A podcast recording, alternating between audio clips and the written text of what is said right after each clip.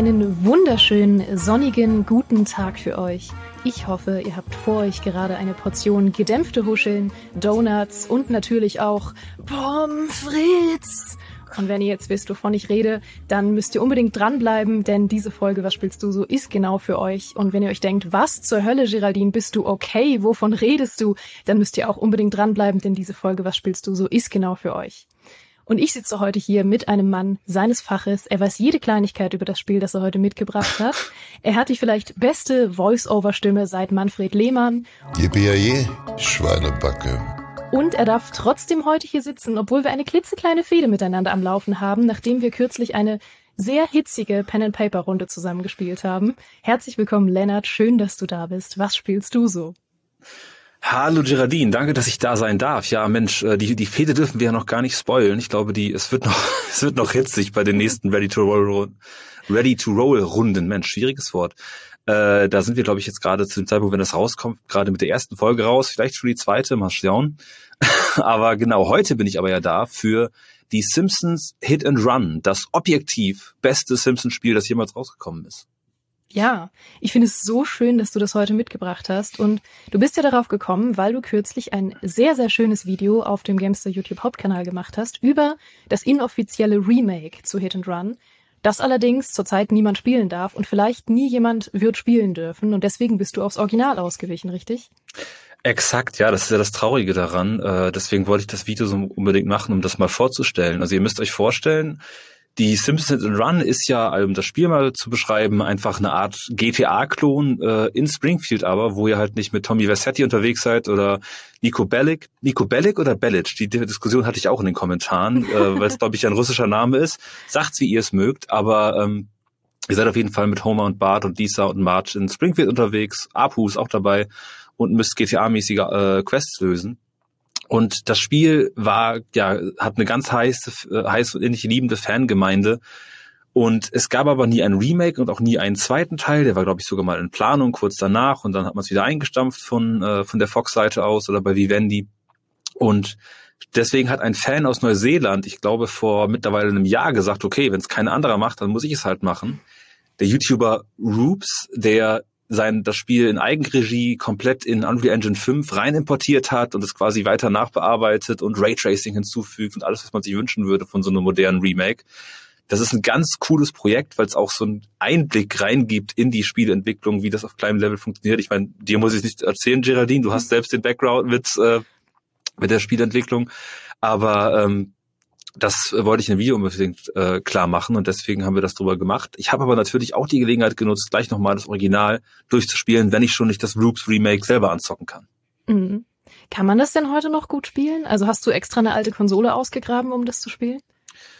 Nein, das habe ich tatsächlich nicht müssen, weil äh, die PC-Version tatsächlich sehr gut lauffähig ist, auch in der normalen Variante. Da hatte ich ein bisschen Ärger mit, aber es gibt eben wegen dieser Fangemeinde, die ich gerade beschrieben habe, äh, eine Enthusiasten-Community, die dafür einen Launcher geschrieben hat. Oh, ich, jetzt hätte ich mir recherchieren sollen, wie der genau heißt, aber ihr findet das, wenn ihr äh, die äh, re relevanten Mods dafür nachschaut oder generell einfach nur mal sucht, wie man heute noch an Sims Run rankommen kann. Das sollte nämlich mit ein paar Google-Treffern möglich sein.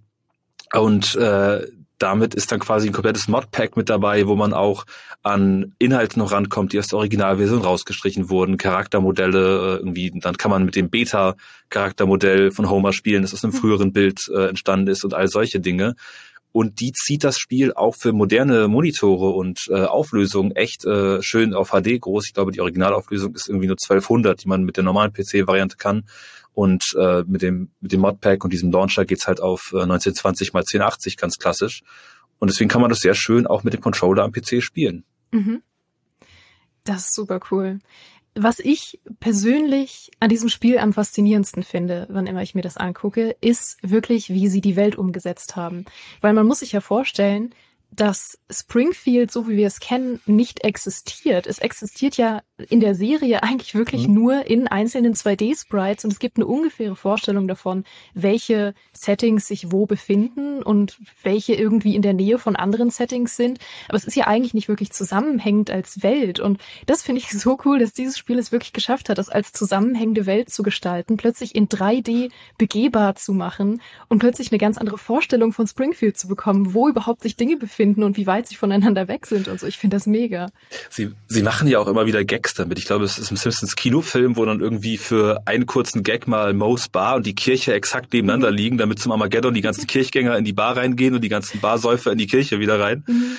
Ähm, das ist echt das Coole auch an dem Remake tatsächlich, weil das ist so ein bisschen das einzige Ding. Ähm, der, die Entwickler haben so gesagt, okay, wir waren eindeutig von GTA inspiriert. Wir haben das Spiel sogar äh, gepitcht bei unserem Publisher als, äh, okay, wir machen GTA für Kinder mit äh, der Simpsons-Welt.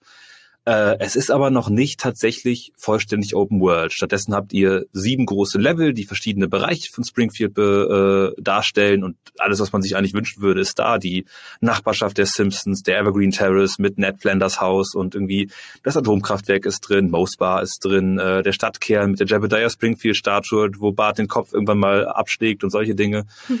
aber eben alles in so einzelnen Levels drin. Und das Remake macht tatsächlich auch daraus eine äh, große Open World, ihr könnt es aber natürlich nicht spielen, weil das mhm. da natürlich rechtlich nicht möglich ist, ähm, das zu machen. Aber es fühlt sich tatsächlich, obwohl es separate Level sind, fast so ein bisschen so Open World an, weil die einzelnen Level groß genug sind und man ja immer wieder hin und her wechselt. Mhm. Im Original haben Sie das denn gut umgesetzt? Du hast es ja schon ein bisschen angedeutet, dass Sie da ganz viele kleine Details auch aus der Serie drin haben von Dingen, die mal passiert sind. Und die, die, die Serie ist, da ist ja auch der Witz, du hast es schon gesagt, es ist nicht immer konsistent, wo sich Dinge befinden. Es gibt ja allein diesen berühmten Raum im Simpsons Haus, der manchmal verschwindet und wieder mhm. auftaucht, weil Sie sich nicht sicher sind, wie der Grundriss von diesem Haus eigentlich aussieht. Haben Sie das gut umgesetzt in 3D? Das ist total schön gut umgesetzt und auch, wir reden jetzt ja von einem Spiel, das mittlerweile 20 Jahre alt ist und mhm. das, wir sind sogar fast zum Jubiläum, ne? 2003 ist es rausgekommen, wir sind zeitig dran mhm. äh, mit diesem Podcast und das ist wirklich wunderschön umgesetzt von den von den Innenlebengeschichten so. Man kann immer nur einzelne Räume betreten irgendwie. Es gibt Barts Zimmer mit dem Clownsbett und solche Geschichten. Es gibt äh, das das das Wohnzimmer des Simpsons mit dem berühmt berüchtigten äh, Schiffsgemälde an der Wand mhm. hinter der Couch und solche Dinge. Ähm, aber es sind diese, das ist gerade das Schöne beim Durchfahren. Überall fährst du durch und du erkennst irgendetwas aus der Serie wieder, was du, äh, was du so schon mal gesehen hast. Es gibt den Quickie Mart und du läufst rein in den, äh, in diesen Supermarkt von Apu. Der steht am, steht am Tresen dran. Diese Squishy Maschine steht neben dran. Und wenn du weiter hinten durchläufst zur Eis, äh, zur Eisabteilung, steht da, ah, jetzt habe ich seinen Namen vergessen, dieser bärtige Rentner, der irgendwann mal komplett alle Eis rausräumt, um sich für die Zukunft einfrieren zu lassen. Und man kann mhm. die Aktionstaste klicken und äh, er sagt irgendwie sowas wie, oh, ich habe Eiszapfen in meinem Bad und so, äh, so ein Quatsch. Und das ist dieser, dieses Schild drüber, das Apu dann gemacht hat, als er gemerkt hat, okay, ich kriege den alten Mann hier nicht mehr rausgefroren, dann äh, preisen wir ihn jetzt an als den großen Frostikus oder wie es immer in der Serie war und das Schild drüber. Oh, das ist so fantastisch. Du hast ja schon angedeutet, dass es diese verschiedenen Level gibt. Wie funktionieren die denn im Original? Im Original ist es so, dass du äh, eigentlich das, diese, es, es entfaltet sich diese Geschichte. Ich muss aufpassen, der Tisch wackelt immer so ein bisschen, wenn ich hier mit der ganzen Kamera anfasse. Ähm, es ist ein emotionales Thema. Es ist ein emotional, ja, das ist, das ist mein eigenes Zittern.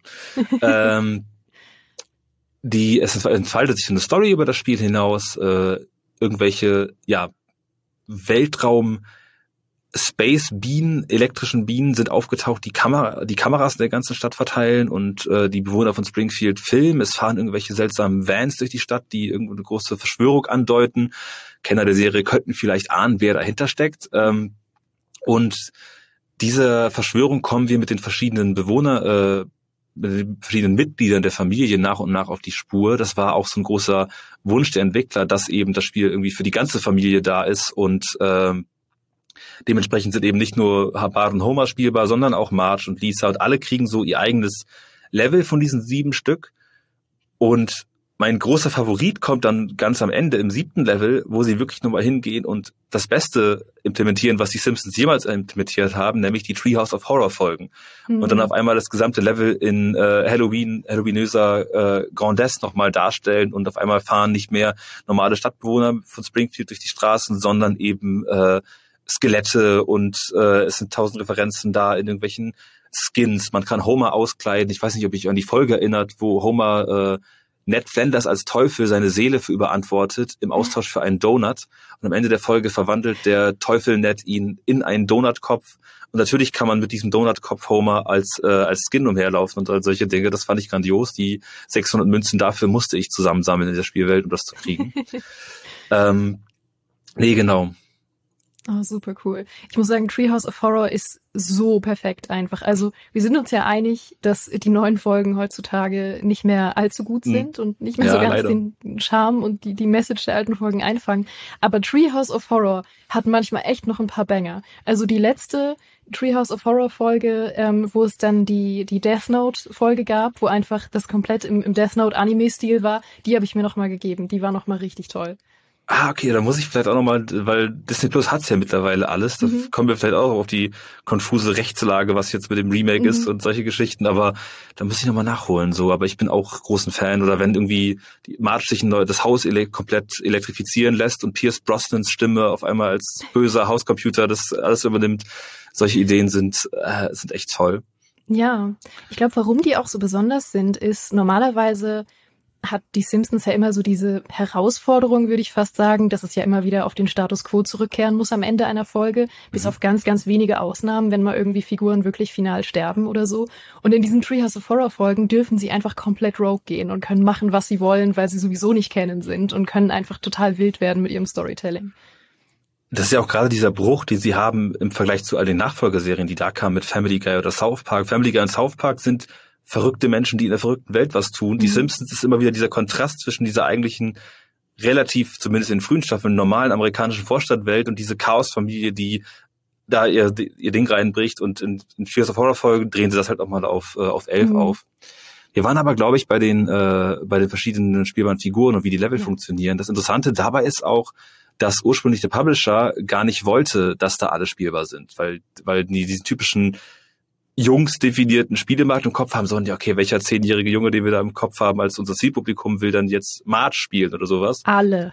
Ja, eigentlich schon. Das verstehe ich halt auch nicht, warum da so, blöd, so blöde Engständigkeit herrscht. Aber ähm, am Ende war das Argument zu sagen, nee, wir wollen doch äh, March und Lisa spielbar machen.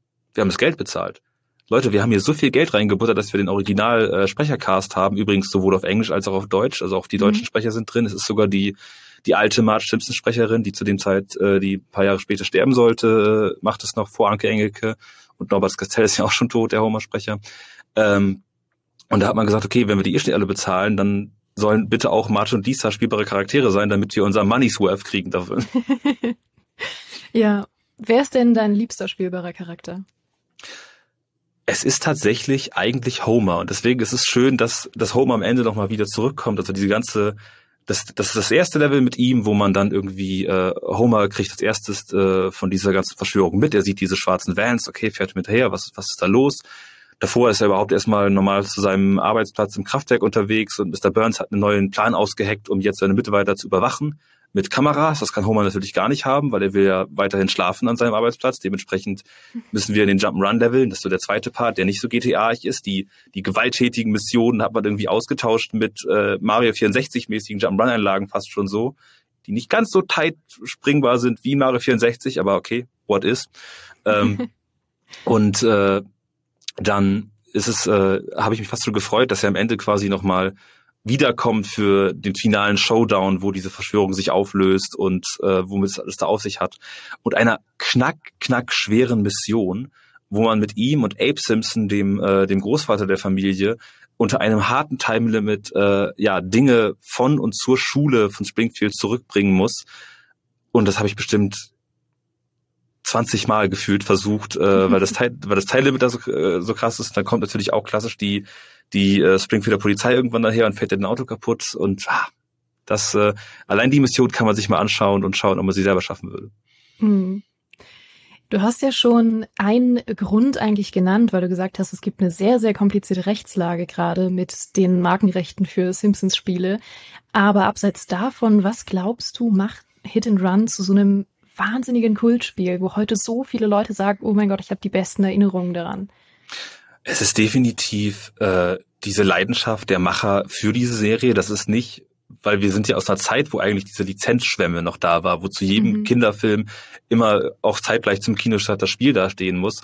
Und hier ist es eben komplett anders, wo du siehst, diese, das gesamte Team, auch in allen Interviews, die ich gelesen habe dazu, ist immer wieder, wir waren alle riesengroße Simpsons-Fans und wir wollten wollten das äh, drin haben.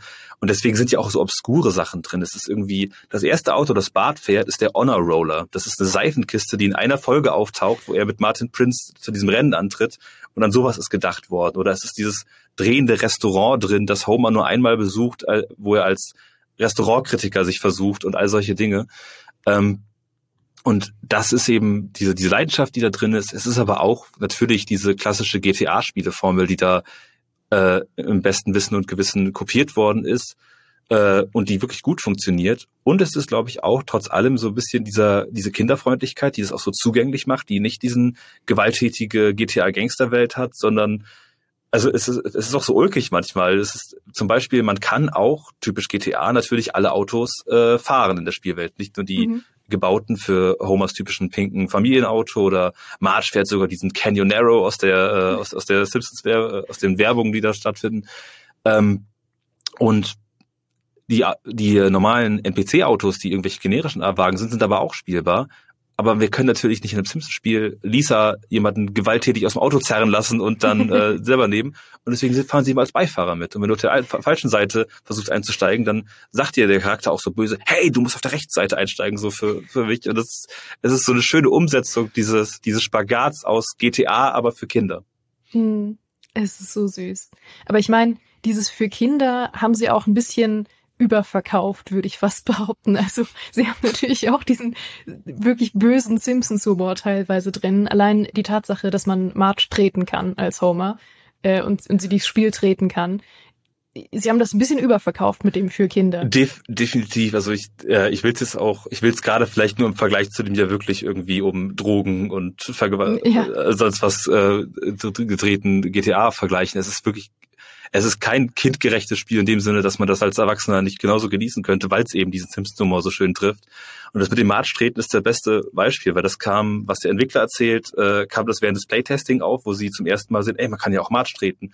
Und es war so absurd äh, innerhalb dieser Spiellogik, weil es in der Serie natürlich nie passieren würde. Ja. Und dann haben sie die Regel aufgestellt, ja, äh, keiner darf March treten, während Matt Groening äh, äh, im Raum ist. Und da, weil das auch ein Faktor war, die, äh, es wurde eng zusammengearbeitet mit der Writers Crew von den Simpsons. Mhm. Es haben auch wohl immer wieder, es gab wohl gegen Ende der Entwicklung auch Rewrites, wo die Autoren der Simpsons gegangen sind, ah nee, so wird's nicht laufen und die, den Storystrang passen wir nochmal und die Mission.